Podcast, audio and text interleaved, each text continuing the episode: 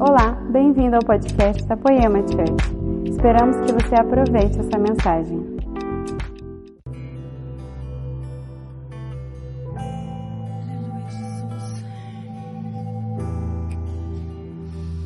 Tu és tão lindo. Tu és tão maravilhoso, Jesus, que não sabemos como expressar. Hum. Muito obrigada, Jesus, pela Sua presença tão doce sobre as nossas vidas. Com nosso coração grato, com nosso coração repleto de gratidão, Jesus.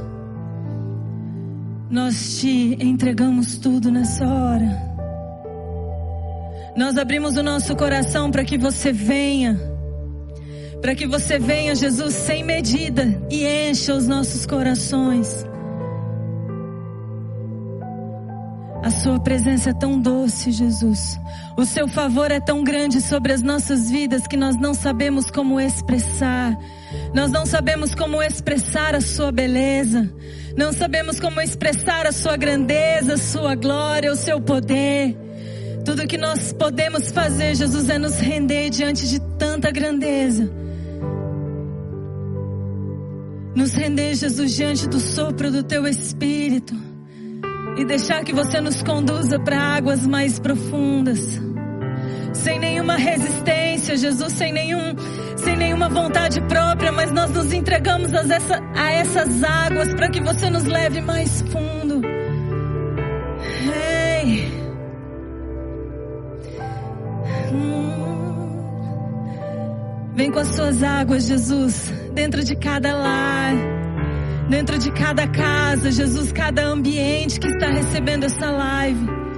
Que as suas águas possam, Jesus, encher esses ambientes, encher esses corações. Que vidas possam receber, Jesus, de um toque fresco, novo.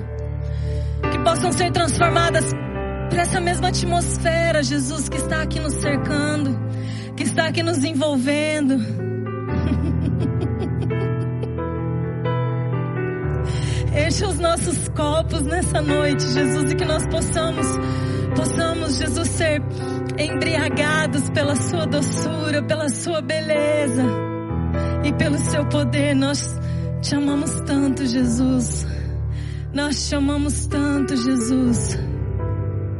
Hum. Eu não sei o quanto as águas subiram aí onde você está.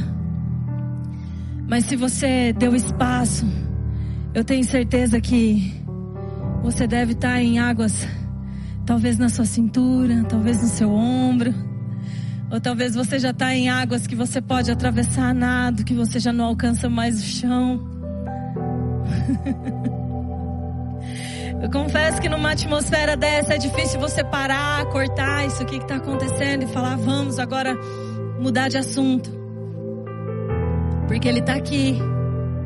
Ele está presente.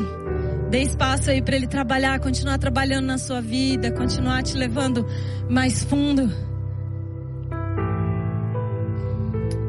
Aleluia.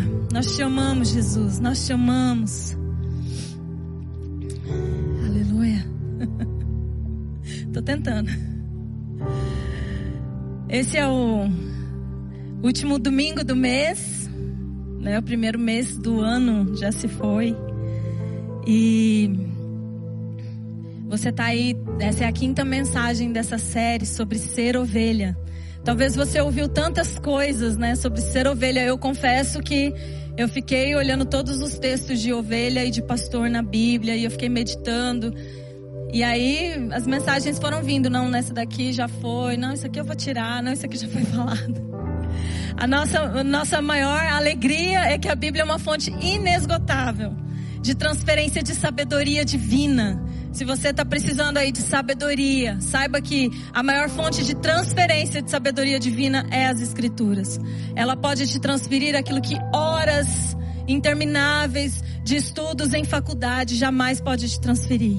Ela pode te transferir sabedoria do alto, a sabedoria que vem direto de Deus para sua vida. E eu estava meditando sobre ser ovelha, né? E eu confesso que quando eu comecei a meditar sobre os textos, sobre como Jesus falava sobre o seu rebanho, sobre as suas ovelhas, né? Eu eu fui eu parei em um capítulo que é bem conhecido, que é, é bem bem pregado, e eu deixei eu li por várias vezes, eu confesso. Eu deixei que esses versículos realmente fossem impressos dentro do meu coração e eu dei tempo para meditar neles. E a forma como Jesus revelou-se, né, a, aos seus, o caráter que ele espera dos seus, né? Isso para mim é muito marcante.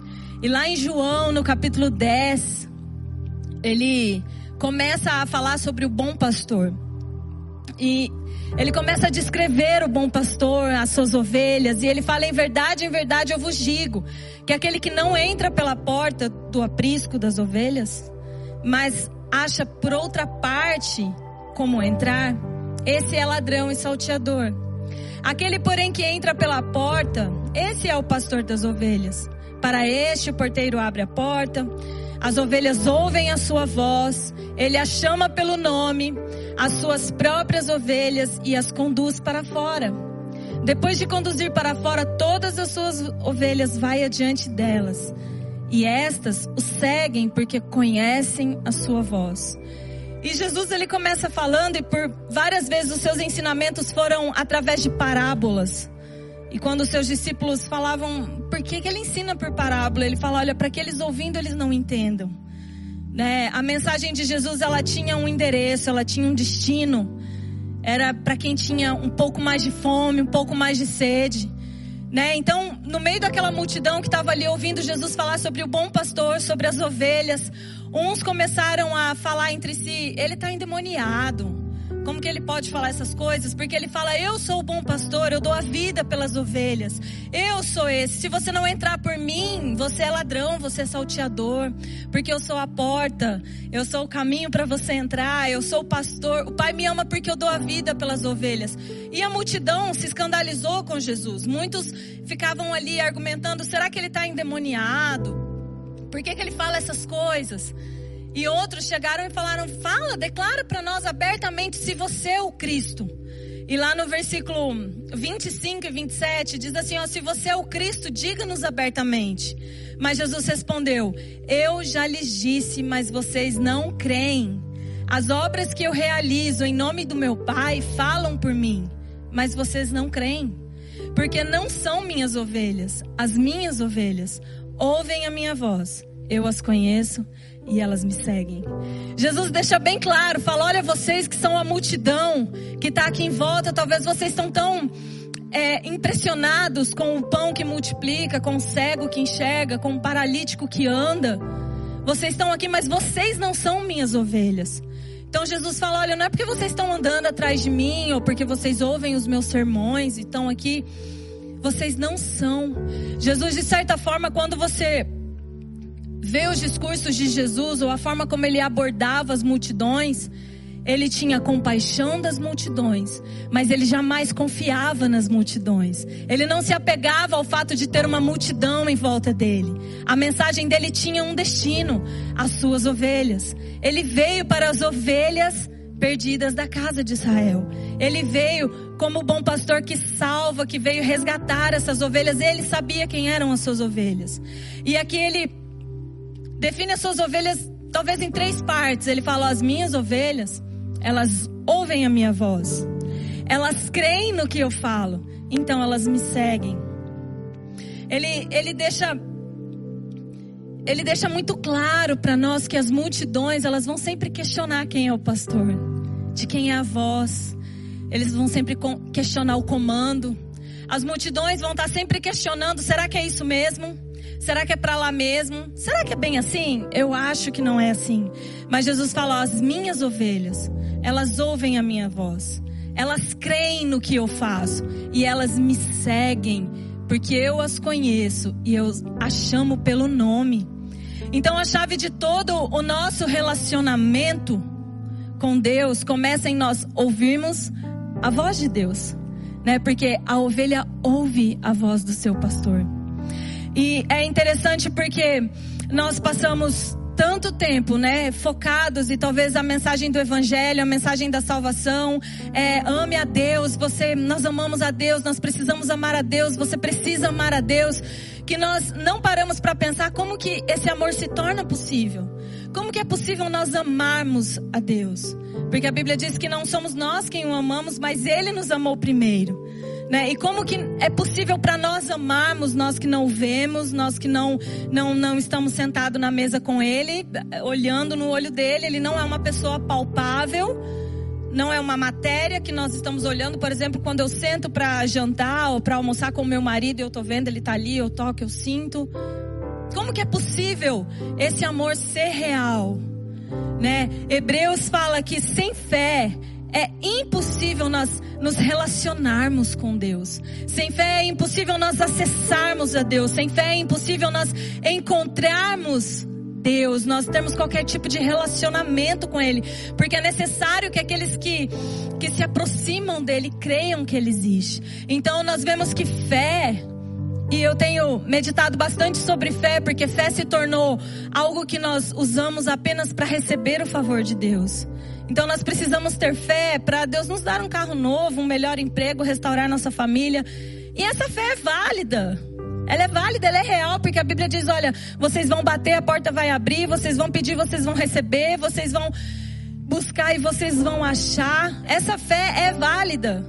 Mas nós temos que pensar em uma fé que rege todo o nosso relacionamento com Deus. Não existe relacionamento fora da fé.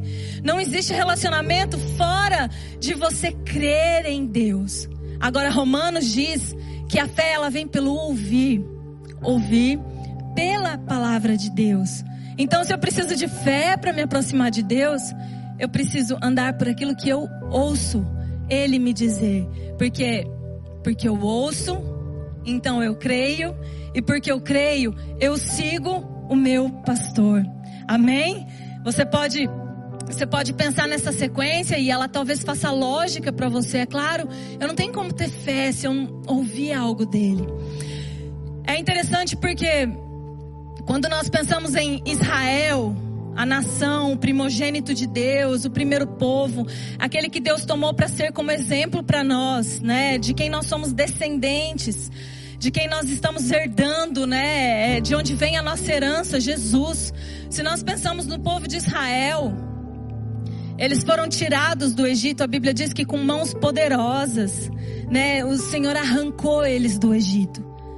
Eles viram milagres inexplicáveis em toda a trajetória deles no deserto. Eles viram a rocha abrir no meio e sair água no meio de um deserto. Eles viram carne cair do céu.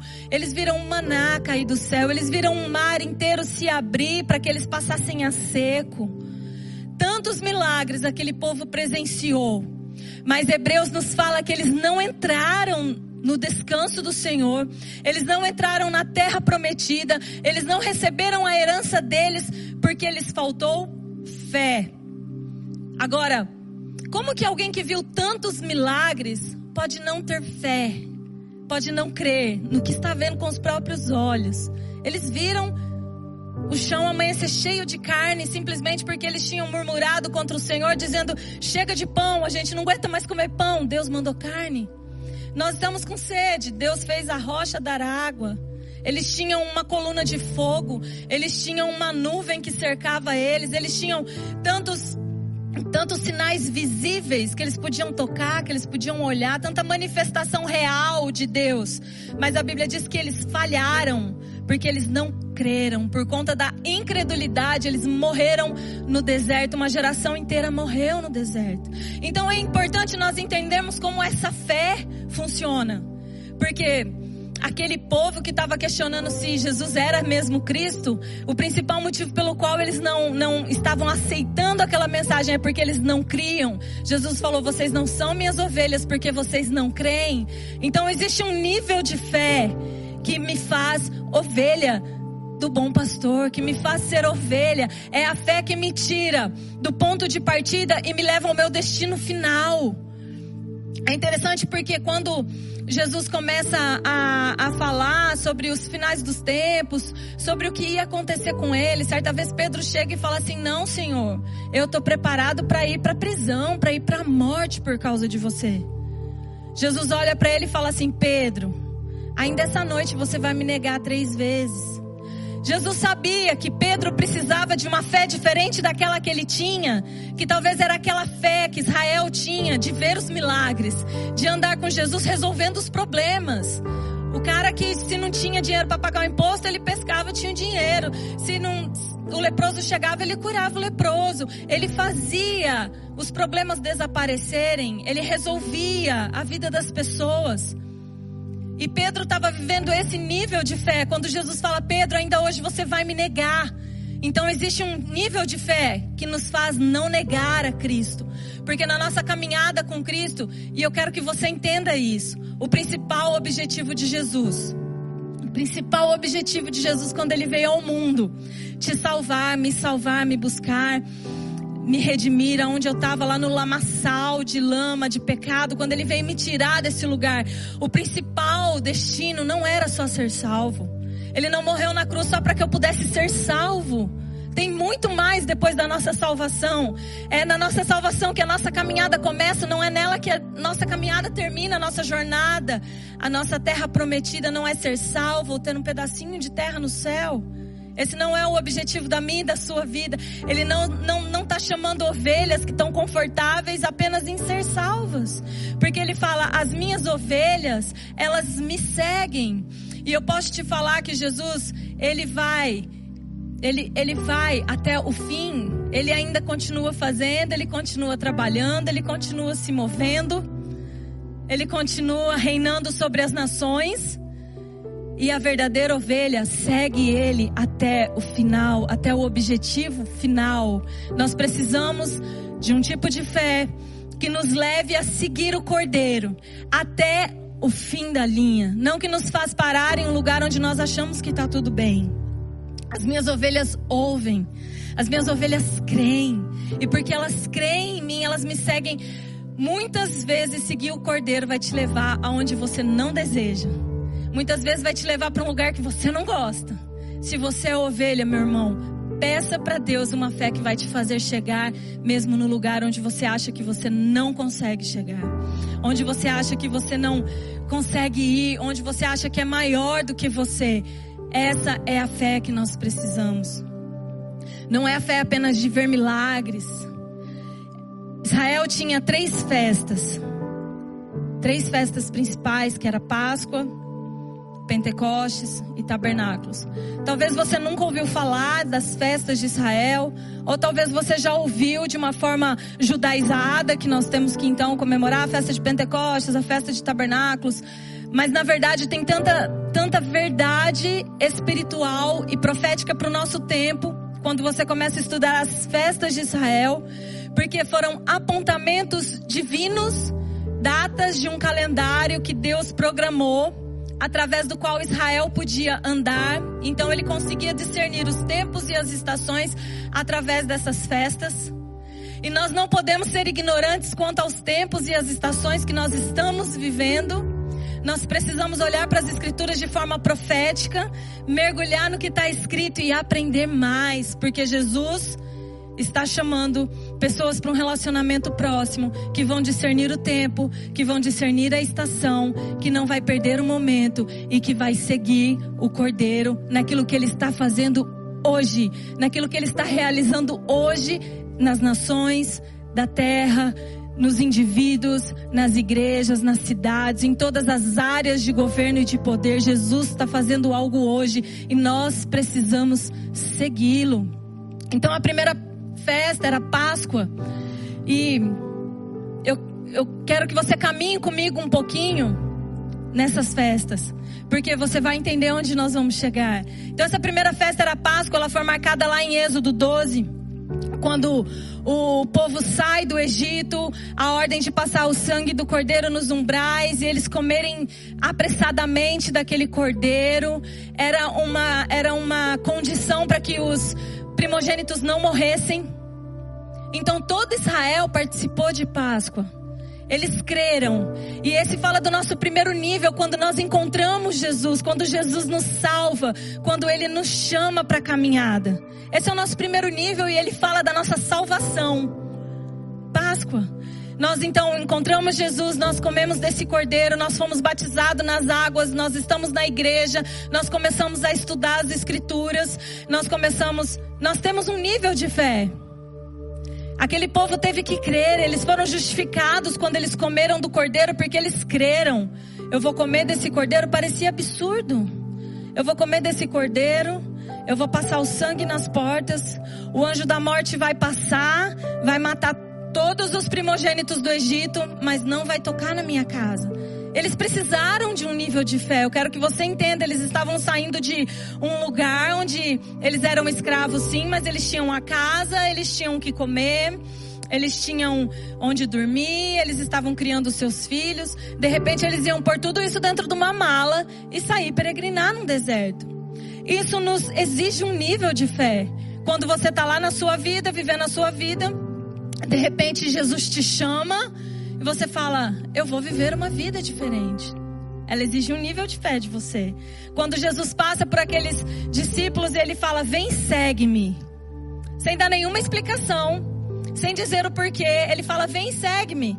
E os discípulos simplesmente deixam o que estão fazendo, deixam seus barcos, deixam a, a, o seu posto de coleta de imposto, deixa, deixa os seus ofícios ele sai e vai seguir Jesus. Isso nos exige uma medida de fé. Mas quando Pedro fala, eu vou com você até a morte, Jesus fala, ainda não, Pedro.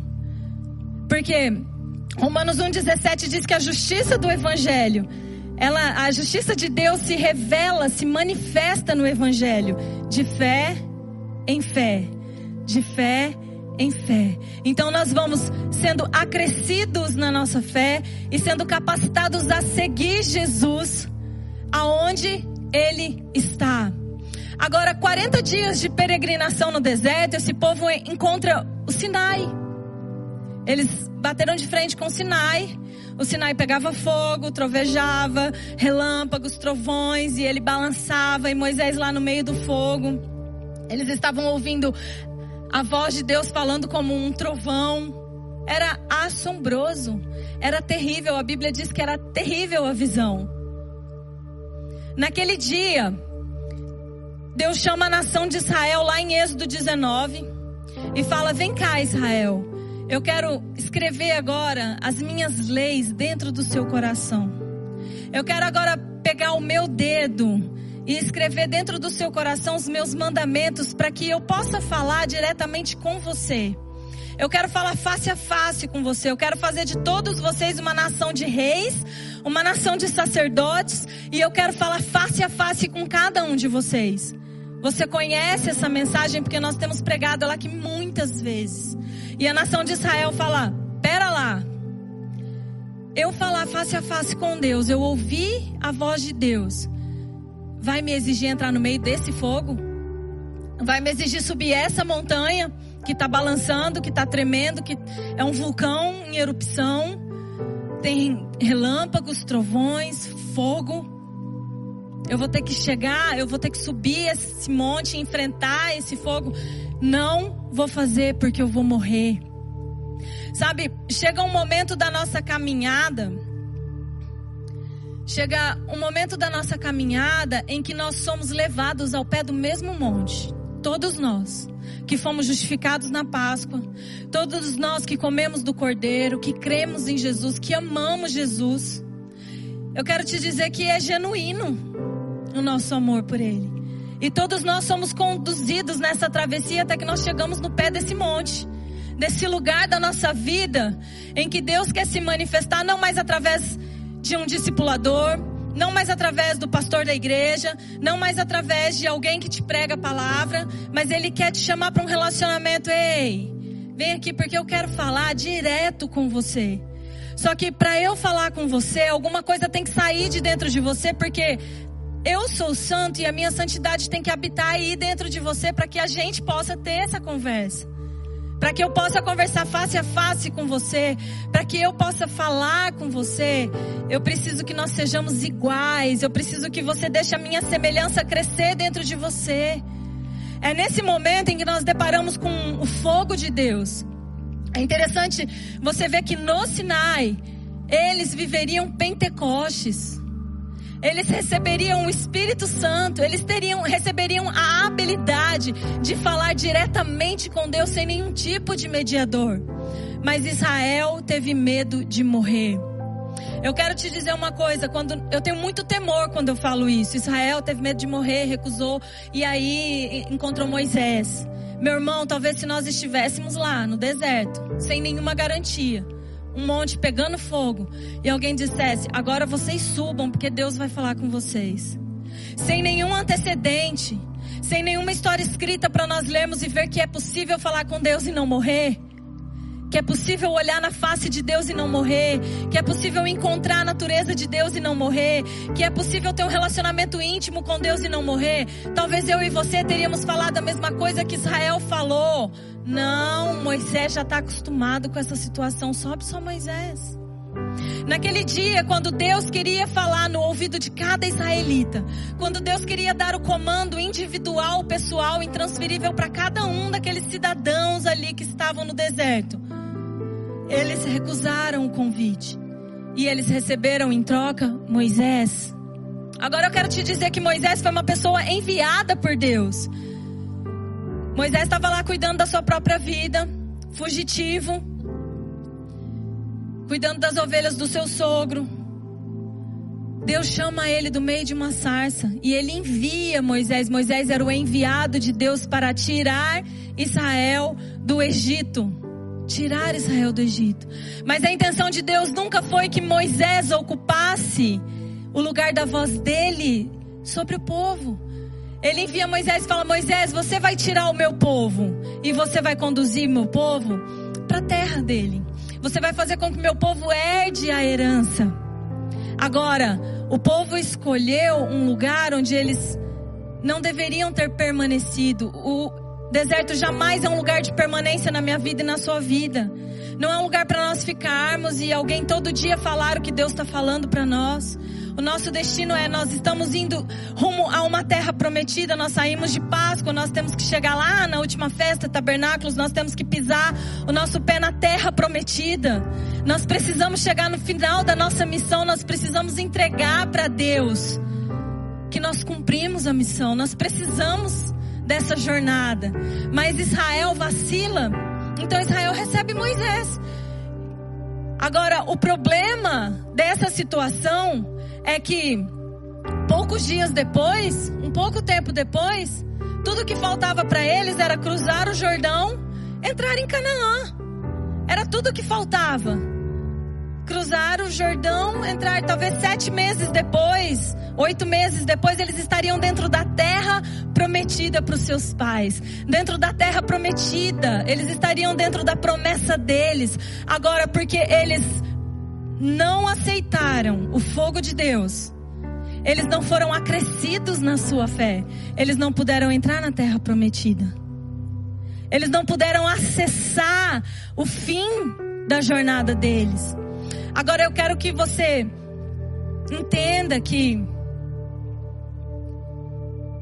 Jesus não te chamou, Ele não te escolheu apenas para te fazer uma ovelhinha limpinha, tirou todos os seus carrapatos, tosou a sua lã, você tá lá toda bonitinha, saltitante pelo campo, vivendo uma vida bem feliz. Ele te chamou para ser como ele, para se tornar quem ele é para participar. Paulo fala, olha, de alguma forma eu me tornar participante da sua ressurreição, através, ele falava através dos seus sofrimentos.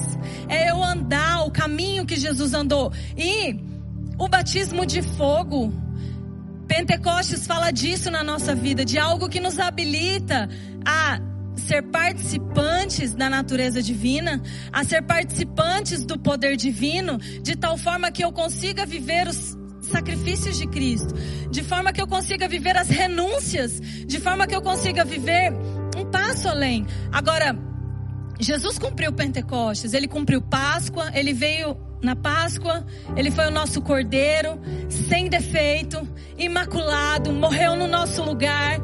Ele cumpriu Páscoa. Depois ele foi assunto aos céus. Ele falou para os seus discípulos: agora vocês fiquem aqui, fiquem em Jerusalém, até que do alto vocês sejam revestidos de poder. Quando Jesus fala isso para os seus discípulos, ele fala: Olha, agora eu estou indo embora. Eu não vou estar tá mais aqui resolvendo seus problemas. Eu não vou estar tá mais aqui fazendo milagres. Eu não vou estar tá aqui mais todos os dias ensinando.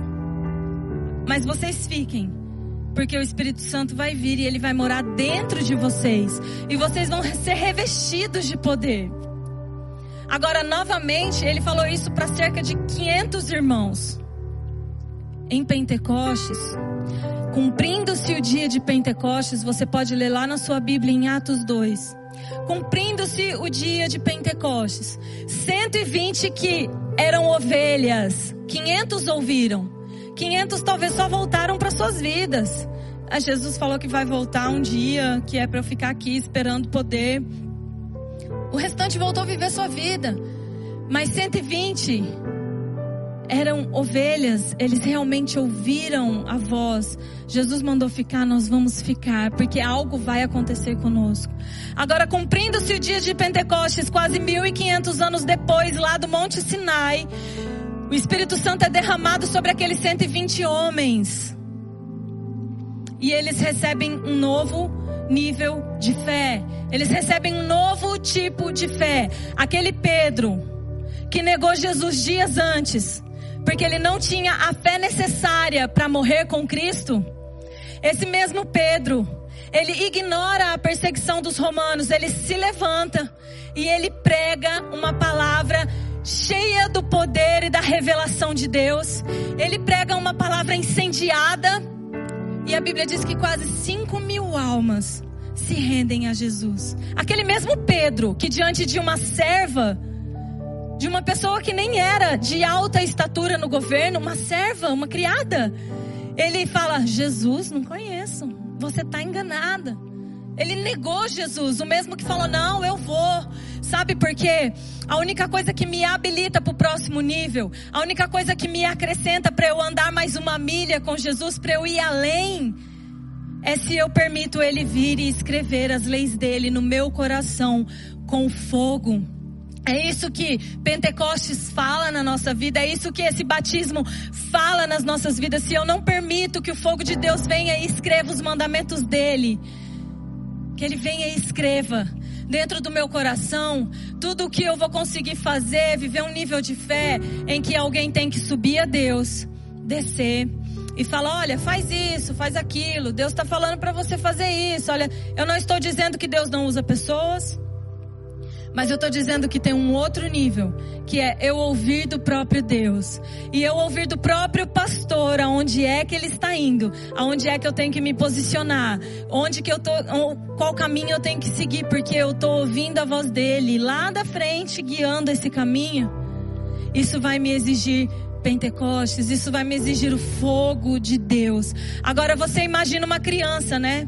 Ela é bebê, ela nasceu, ela é bebezinha. O pai tá ali, ai, tique tique, bebezinho. Você já viu mãe de, de recém-nascido? Ela, até para falar com você, ela, ela já mudou o tom de voz. Ela fala com você, ai, neném, bebezinho. Porque ela passa tanto ali durante o dia falando fino, falando coisinhas bonitinhas para aquele bebezinho. Mas acontece que quando aquele bebê cresce, talvez sei lá, uns 5, 6 anos, ele já corre pela casa, ele já tá fazendo arte. Aquela mesma mãe, aquele mesmo pai que falava só fofinho, só baixinho, no diminutivo, todo delicado. Esse pai agora fala grosso. Ele fala: não mexe, não toca, sai daí, menino, você vai cair. É o mesmo pai. É o mesmo pai. Mas a criança transicionou. Se ele continua tratando essa criança de seis anos, essa criança não vai desenvolver o intelecto dela. Agora, a maioria das pessoas que não prosseguem na sua fé, elas não prosseguem simplesmente porque Pentecostes exige que eu aceite de Deus um tom mais duro do que Páscoa. Em Páscoa ele é o Aba. Na Páscoa eu estou lidando apenas com as boas novas do Evangelho. Eu era cego, agora eu vejo. Eu estava eu tava num lamaçal de trevas, agora eu, eu tenho luz. A minha família estava destruída, agora Jesus restaurou. Como nós cantamos aqui agora há pouco, você transforma cinzas em glória, luto em alegria, você traz vida para o sepulcro. Essa é a boa nova do Evangelho que nós lidamos em Páscoa. Mas deixa eu te falar uma coisa, meu irmão. Se você está esperando que a voz do bom pastor vai falar só boas novas para você até o fim da linha, você está enganado. E eu tenho que te falar a verdade, porque esse é o meu papel diante de Deus. Nós temos que aprender a lidar com a severidade de Deus também, que é o dia que ele chega e ele fala: Ei, isso aí você não pode mais fazer. E por muito tempo, enquanto a criança está ali só correndo, atazanando, perturbando tudo, o pai só vai falar: Não faça. Pronto, acabou. Eu lembro muito da minha mãe, mas mãe, por quê? Porque eu mandei. Tinha explicação nenhuma, não podia fazer, não podia fazer. Muitas vezes nós temos que nos submeter a essa, a essa estação de não posso, não vou fazer, de restrição, de ser podado por Deus, de ser colocado num, num trilho, onde eu só posso fazer aquilo porque é só aquilo que Deus está me dando.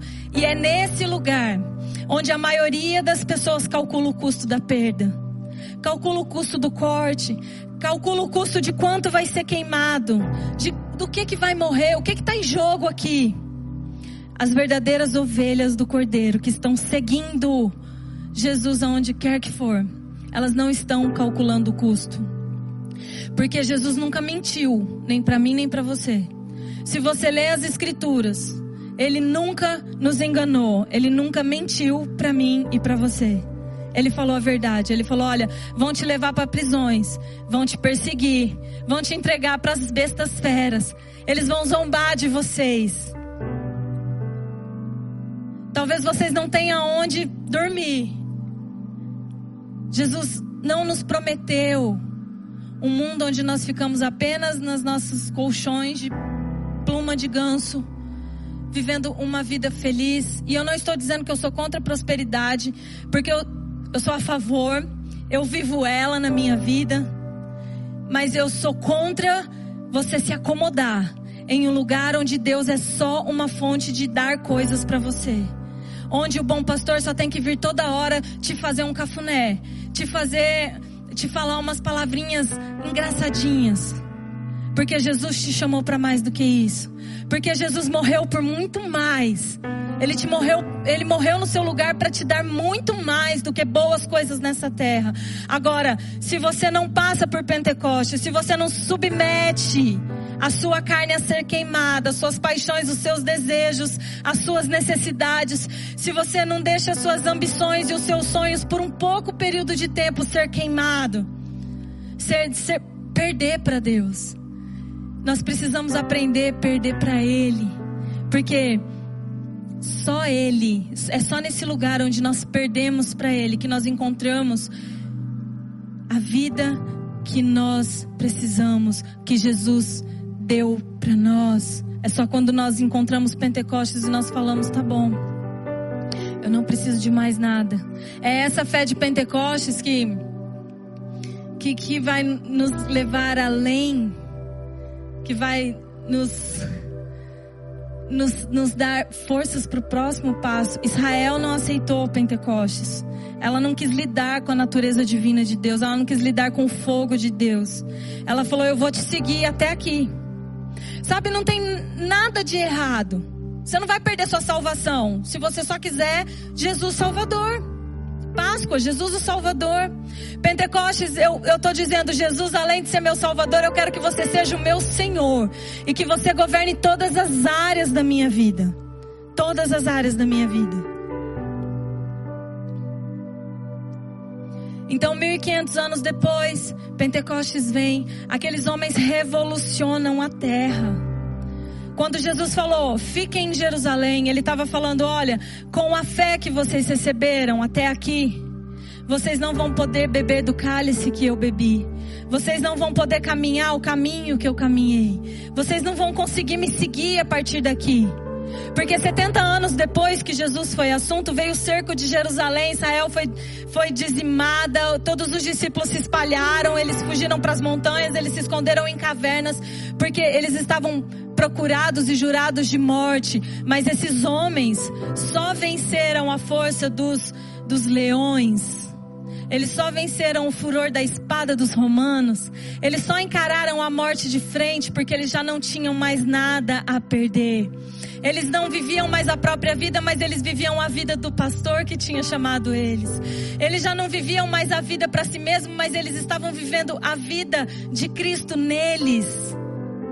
E é nesse ponto que Jesus quer nos levar para nos tirar tudo, para nos deixar desprovidos, para não. Porque Jesus falou: "Olha, até aqui eu mandei vocês sem alforje, eu mandei vocês sem dinheiro. Faltou alguma coisa para vocês?" Jesus é a nossa provisão, mas nós só encontramos essa provisão até que nós não temos mais nada além dele. E essas são as verdadeiras ovelhas do Cordeiro. Nós não estamos prontos para segui-lo até que nós estamos prontos a deixar tudo não tem como eu seguir Jesus e levar minha vidinha acomodadinha. Não tem como eu seguir Jesus e manter ali meu aprisquinho todo decoradinho, cheio de, de fofurices. Não tem como.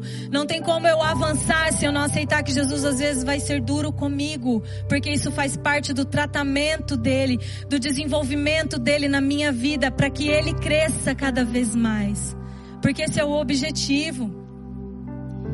Esse é o objetivo que nós cresçamos na imagem, na semelhança, no conhecimento de quem Deus é. Que nós cresçamos no favor dele, para que nós nos tornemos participantes tanto da sua morte como da sua ressurreição. Que nós nos, part... Eh, nos tornemos participantes tanto do, dos seus açoites, como também da sua glória, das bênçãos que ele tem para mim e para você. Porque ele tem esse lugar de prosperidade para mim e para você que não é baseado naquilo que nós conquistamos nessa terra, mas é baseado naquilo que nós conquistamos no céu e do céu se derrama sobre nós.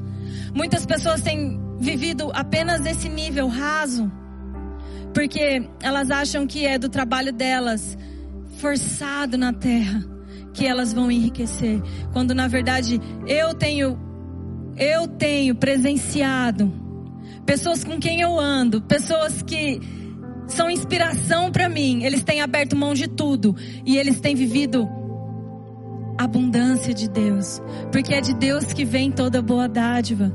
Nós, a verdadeira ovelha, ela tá pronta a perder, pronta a, a ganhar com as próprias, sabe? Eu não quero mais ganhar com a força do meu braço. Eu quero agora me render a esse fogo, a esse espírito que fala de dentro de mim, porque quando as dificuldades vêm, quando as dificuldades vêm, eu preciso ouvir dele. Eu preciso ouvir a voz dele falando dentro de mim. Eu preciso ouvir dele. Jesus, ele era Deus. Porque mesmo sendo Deus, ele assumiu a forma humana, mas ele era Deus em forma humana. Ele se afastava das multidões e a Bíblia diz que ele procurava esse momento de silêncio, esse momento em que ele ia ouvir do Pai. Esse momento em que ele ia ouvir a voz do Pai, porque ele sabia o que ele ia passar aqui na terra. Ele sabia da cruz, ele sabia do sofrimento, ele sabia o que estava em jogo para ele. Então ele precisava desse momento em que Deus falava com ele em que Deus sussurrava no ouvido dele, em que o próprio Pai falava diretamente com ele. Muitas vezes nós temos fracassado porque nós não temos ouvido diretamente de Deus, nós temos escolhido homens e nós temos apenas ficado na palavra de homens. Eu tenho homens que falam sobre a minha vida. Eu tenho pastores sobre a minha vida. Eu tenho homens que apontam para mim destino. Mas a maior voz na minha vida tem que ser falada no meu ouvido e tem que ser a voz do meu pastor, do verdadeiro pastor. Eu tenho que ser guiado por essa voz. Eu tenho que saber aonde o meu pastor está me liderando. Então, a multidão que fica ali só ouvindo Moisés, fica toda hora se rebelando contra. Então Moisés desaparece, constrói um, um bezerro. Moisés, ah, quem, quem falou que é Moisés que nos lidera? Vamos dividir aqui, todo mundo pode ser líder. Quem disse que é só com Moisés que Deus fala? Não, a multidão está sempre questionando, está causando confusão. Se você abrir lá no capítulo, de, no livro de Números, no capítulo 13, eu quero ler com você a partir do versículo 27, Deus, Moisés separa 12 homens e manda espiar a terra. 12 homens e manda espiar a terra. E ele fala: ó, vai lá ver a terra, porque nós vamos conquistar essa terra. Então você vai ler o relato, eles falam assim: relataram a Moisés e disseram: Fomos à terra que nos enviaste e verdadeiramente mana leite e mel. Este é o fruto dela. O povo, porém, que habita nessa terra é poderoso e as cidades são muito grandes e fortificadas. Também vimos ali os anaquitas, os amalequitas, habitam na terra do Negueb, os heteus, os jebuseus, os amorreus, os cananeus, todos eles habitam no mar, na, na ribeira do Jordão. Eles já invadiram a terra. Eles já entraram lá. A terra é boa. A terra mana leite e mel. A terra é tudo que Deus prometeu. Mas quer saber, Moisés? Tem gigante demais. É difícil demais, nós não vamos entrar lá. Apenas dois homens, Josué e Caleb, porque a Bíblia diz que nele foi, neles foi encontrado um espírito diferente. Adivinha só, esses homens lá na beira do monte falaram: Não, eu quero ouvir do próprio Deus. Neles habitava um espírito diferente, então eles falaram: Ei, nós vamos contra eles, nós vamos conquistar essa terra. Não sejam pessimistas, essa terra já é nossa, porque do Senhor já se agradou em nos entregar essa terra. Mas no versículo 31 eles falam assim: Porém, os homens que com eles tinham subido disseram: Não podemos subir contra aquele povo, porque é mais forte do que nós. E diante dos filhos de Israel, inflamaram a terra que haviam espiado. Começaram a falar mal: Olha, nós vamos morrer, nós vamos ser pisoteados. A terra pelo meio do qual passamos a espiar é a terra que devora os seus moradores. E todo o povo que vimos nela são homens de grande estatura, também vimos ali gigantes, os filhos de Anak, eles repetem aqui. E nós éramos aos nossos próprios olhos como gafanhotos, assim também nós éramos aos olhos deles. Quando nós dispensamos o fogo de Deus na nossa vida e nós perdemos a oportunidade de ouvir a voz de Deus, nós também perdemos transferência de sabedoria divina, nós perdemos transferência de conhecimento divino, nós perdemos transferência da identidade de Deus sobre nós. Então nós não sabemos quem nós somos. Meu amigo, uma nação forte como a de Israel que tinha visto Deus se manifestar, falou: esse povo nós não vamos vencer. Esse povo vai nos devorar, porque como Israel se via, como pequenos gafanhotos. Talvez eu tenho visto tantos cristãos que têm ido na rede social protestar contra a injustiça do mundo, contra os extremos. Meu amigo, deixa eu te falar um negócio. Jesus, Jesus, ele tem o controle de todas as nações. Ele está sentado sobre todas as nações e ele governa todas as nações. Ainda que você ache que o que está acontecendo é uma total desordem. Talvez você está olhando para a terra nesse exato momento e falando: Nós não vamos vencer. Os eles, nós somos pequenos gafanhotos. Eles são maiores do que nós. A maldade é maior do que nós. Então o genocídio é maior do que nós. O aborto é maior do que nós. Então o feminismo é maior do que nós. Então o comunismo é. Meu irmão, você precisa ser batizado pelo fogo de Deus e ouvir o próprio Deus te falar quem você é. Porque esse povo não só morreu no deserto, como eles fizeram 12, 10 homens que não sabiam quem eram, que não tinham sido batizados pelo fogo de Deus, que não conheciam a natureza de Deus, que não receberam transferência do poder de Deus.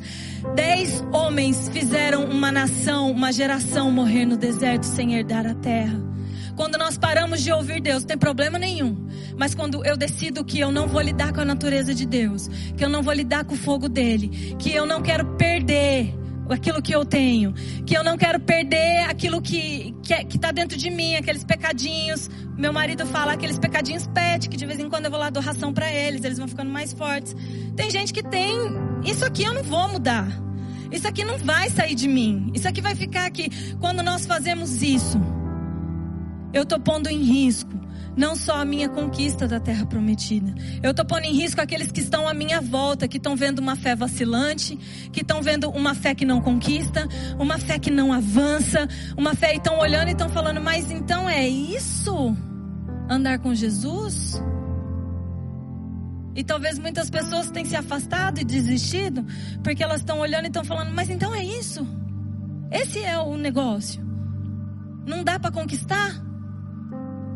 Não dá para ir à frente? Então não dá? Então é isso mesmo, os inimigos são maiores? Ah, então eu vou ficar onde eu tô, vou ficar como eu tô.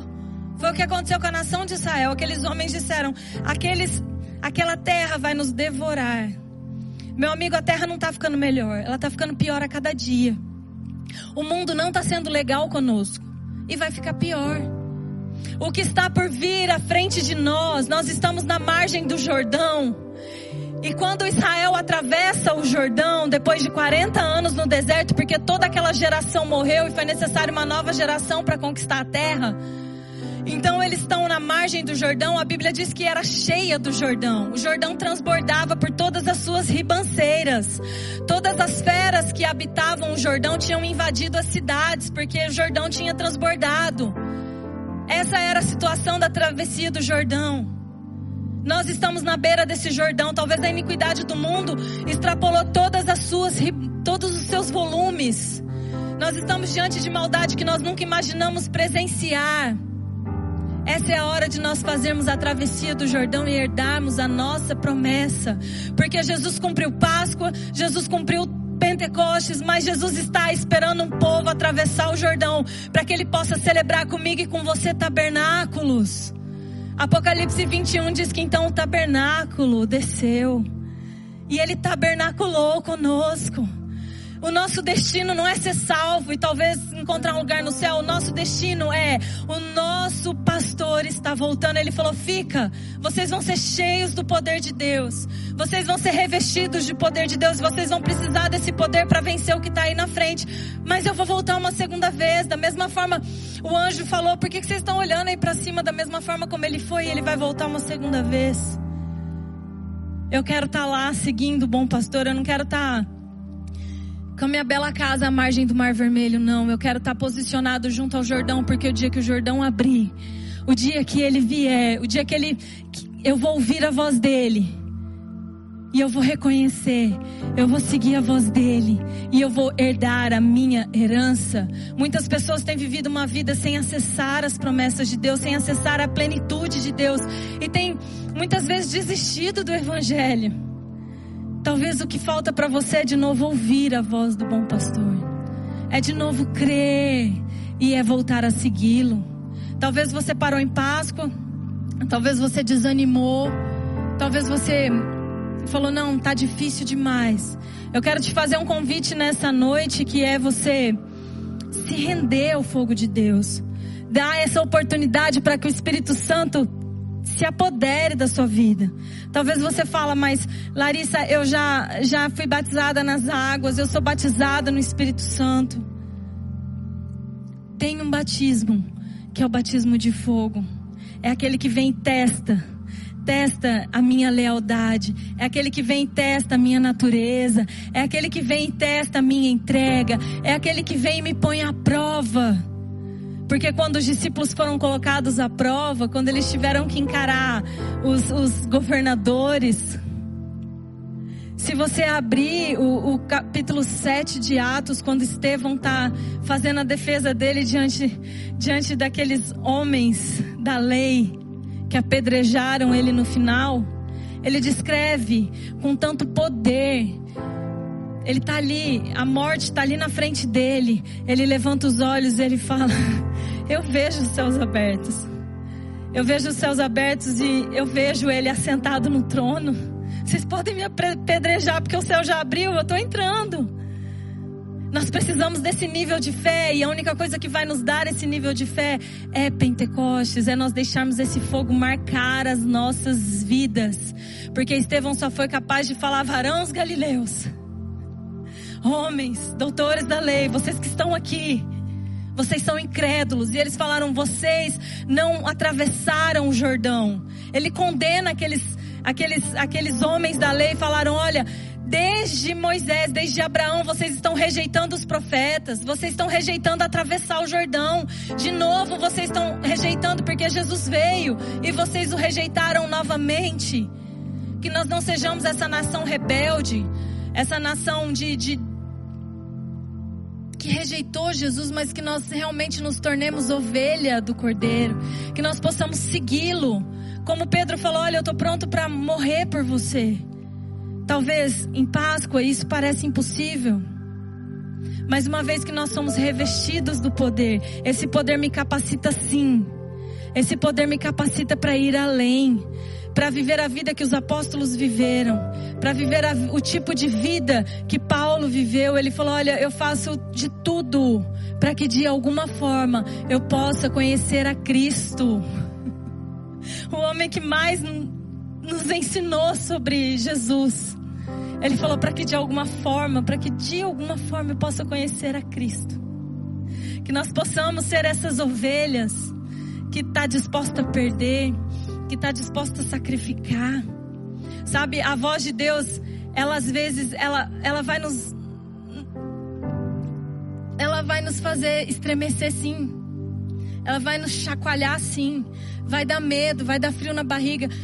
Porque muitas vezes ela vai nos conduzir por verdes pastos, por águas de descanso, por sombras, por pastos verdejantes, mas vai ter hora que essa voz vai te conduzir num vale, vai te conduzir num mar turbulento de ondas altas. É a mesma voz. É a mesma voz. Nós não precisamos rejeitar aquele que fala. Que nós não rejeitemos o que fala simplesmente porque nós não gostamos do que a voz está nos dizendo.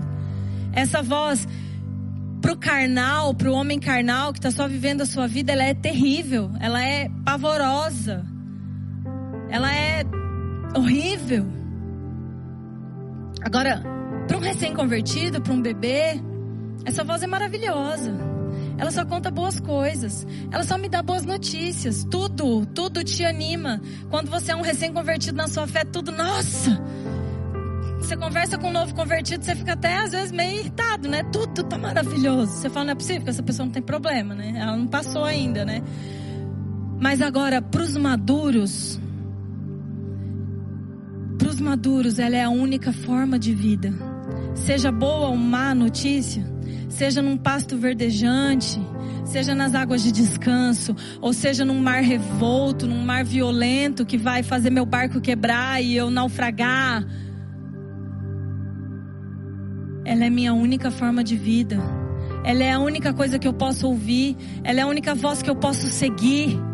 Porque as minhas ovelhas, elas me ouvem. As minhas ovelhas creem em mim. As minhas ovelhas me seguem. Talvez a multidão em volta de você está fazendo tanto barulho, está falando tantas coisas, que você vai ter que de mutar esses barulhos, mutar essas vozes, e talvez gastar um pouco de esforço dentro do seu quarto, talvez gastar mais tempo, talvez gastar, sabe, silêncio para ouvir qual é a voz de Deus. E essa voz com certeza vai te levar mais longe. Essa voz com certeza vai te fazer alcançar a sua promessa. Porque Deus só nos fala. O principal motivo pelo qual Ele nos fala é nos conduzir ao destino que Ele tem para nós. E nós só vamos alcançar esse destino à medida que nós ouvimos Ele, à medida que nós ouvimos a voz dEle, porque Ele nos fala uma nova coisa. Ele nos fala um novo mandamento, Ele nos fala uma nova ordem, Ele nos fala uma nova, uma nova transferência. E eu caminho mais uma milha. Aí eu preciso ouvir de novo para eu continuar caminhando. Eu preciso ouvir de novo para eu continuar seguindo. Não é que ele falou uma vez e eu vou seguir todo o caminho, eu vou saber o caminho. Não, ele falou: Ó, vocês vão. Eu vou apontando o caminho. Eu vou lá na frente e vocês vão me seguindo. Eu vou falando, eu vou dando comandos e você vai, você vai seguindo. Agora, quando a criança é pequena, o pai precisa falar: olha, agora você faz isso, agora você faz aquilo, agora você faz aquilo outro, você faz aquilo outro. A criança cresceu um pouco, atingiu certa maturidade, o pai já consegue falar: olha, isso aqui você faz por causa disso. Você já faz perguntas, o pai responde. Você já pergunta, mas por quê? Aí o pai já consegue te explicar o porquê, porque você já tem entendimento. Agora, quando você atinge a total maturidade, você só faz se você ouviu o Pai fazer. Você só fala se você ouviu. Você só faz se você viu. Você só anda onde Ele está andando. Não mais uma questão de você ficar ali. Para onde eu vou? Que lado eu piso. Você não precisa mais entender as coisas. Mas por que, que eu piso aqui? Você não pergunta mais. Você fala, eu piso aqui porque Jesus está pisando aqui. Eu vi ele pisando aqui. É aqui que eu vou pisar. Eu falo isso porque eu ouvi ele falar. Eu faço isso. O pai falou: olha, as obras que eu faço, eu só faço porque eu vi meu pai fazer.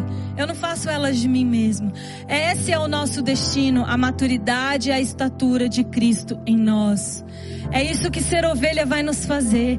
É isso que andar nesse aprisco, seguindo a voz do pastor, vai nos levar a um lugar onde nós não questionamos mais os métodos, a um lugar onde nós não questionamos mais o caminho, nós não questionamos mais as ordens, mas nós nos movemos porque nós vemos, porque nós ouvimos, porque nós cremos, porque nós estamos seguindo Jesus por onde quer que ele ande. Se você precisa voltar a ouvir a voz de Deus. Seja lá em qual, qual etapa dessa jornada você parou. Você precisa voltar a ouvir a voz do pastor. Talvez você passou tempo demais achando que alguém tinha que vir te falar.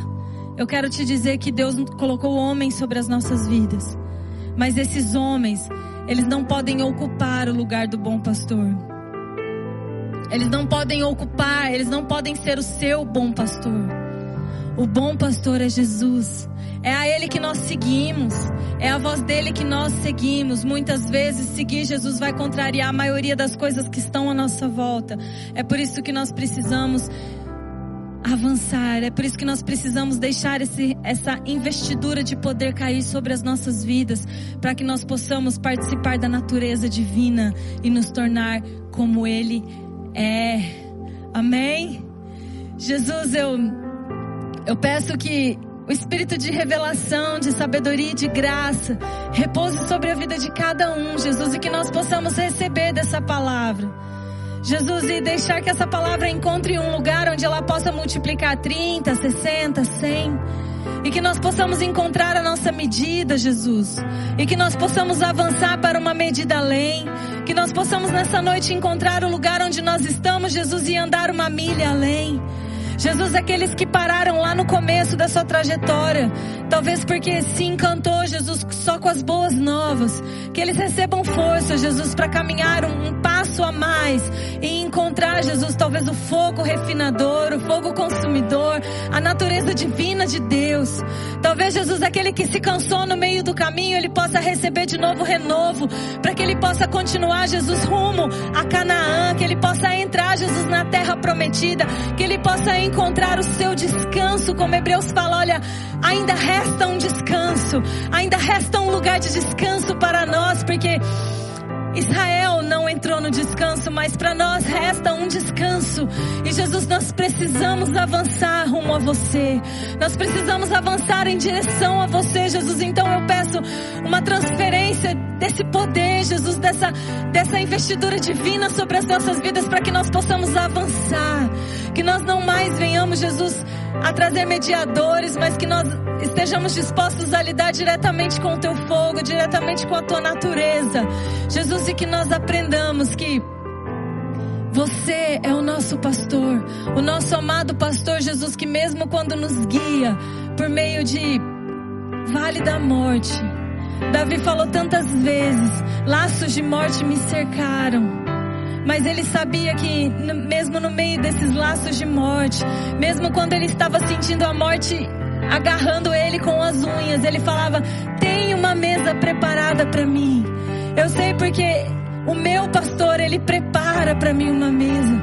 Mesmo quando eu estou em lugares de aflição, que a voz dele me, liber, me liderou, talvez a uma caverna, talvez a um lugar de guerra, mas ali ele prepara para mim uma mesa, ali ele tem águas de refrigério, porque eu estou seguindo a voz do meu pastor que nós possamos abraçar a jornada completa, Jesus, e não apenas partes. Que nós sejamos revestidos, Jesus, dessa habilidade de caminharmos no meio do fogo, de caminharmos no meio das circunstâncias, Jesus, e não perder de, de vista, Jesus, quem você é. E não perder, Jesus, no meio do tumulto, ou no meio das vozes, ou no meio das confusões, a tua voz que nós não percamos a habilidade de identificar a sua voz. Quando você fala, quando você sussurra, Jesus seja num, trovão, ou seja, numa voz mansa e suave. Que nós sejamos hábeis a distinguir a Sua voz, Jesus, e a te seguir, não importa a circunstância. Que nós recebamos, Jesus, de você esse batismo que nos qualifica para a próxima etapa. E que nós sejamos, Jesus, qualificáveis a atravessar o Jordão e a encontrar você em Canaã. A encontrar você, Jesus, dentro dessa terra prometida. A entrar nesse tabernáculo com você, Jesus, e viver face a face com você. Que nós sejamos qualificados para o fim da nossa jornada. Que nós não venhamos, Jesus, a parar estagnados em um lugar onde nós nos tornamos distantes e afastados, mas que nós sejamos qualificados a encontrar você, Jesus. Eu te agradeço pela sua graça abundante sobre as nossas vidas. E eu peço a sua alegria, a sua paz e a sua que excede todo entendimento sobre a vida de cada um, Jesus. Que nós possamos discernir os tempos e as estações. Nós te agradecemos, Jesus, e nós te honramos. Tenha uma boa semana. Tenha uma semana abençoada. Tenha uma semana na presença de Deus, rendido aos pés dele. Eu abençoo essa semana em nome de Jesus.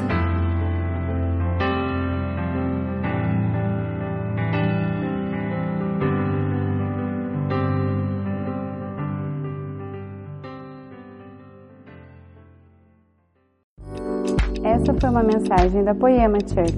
Para você ficar por dentro de tudo que está rolando, siga nossos perfis nas redes sociais.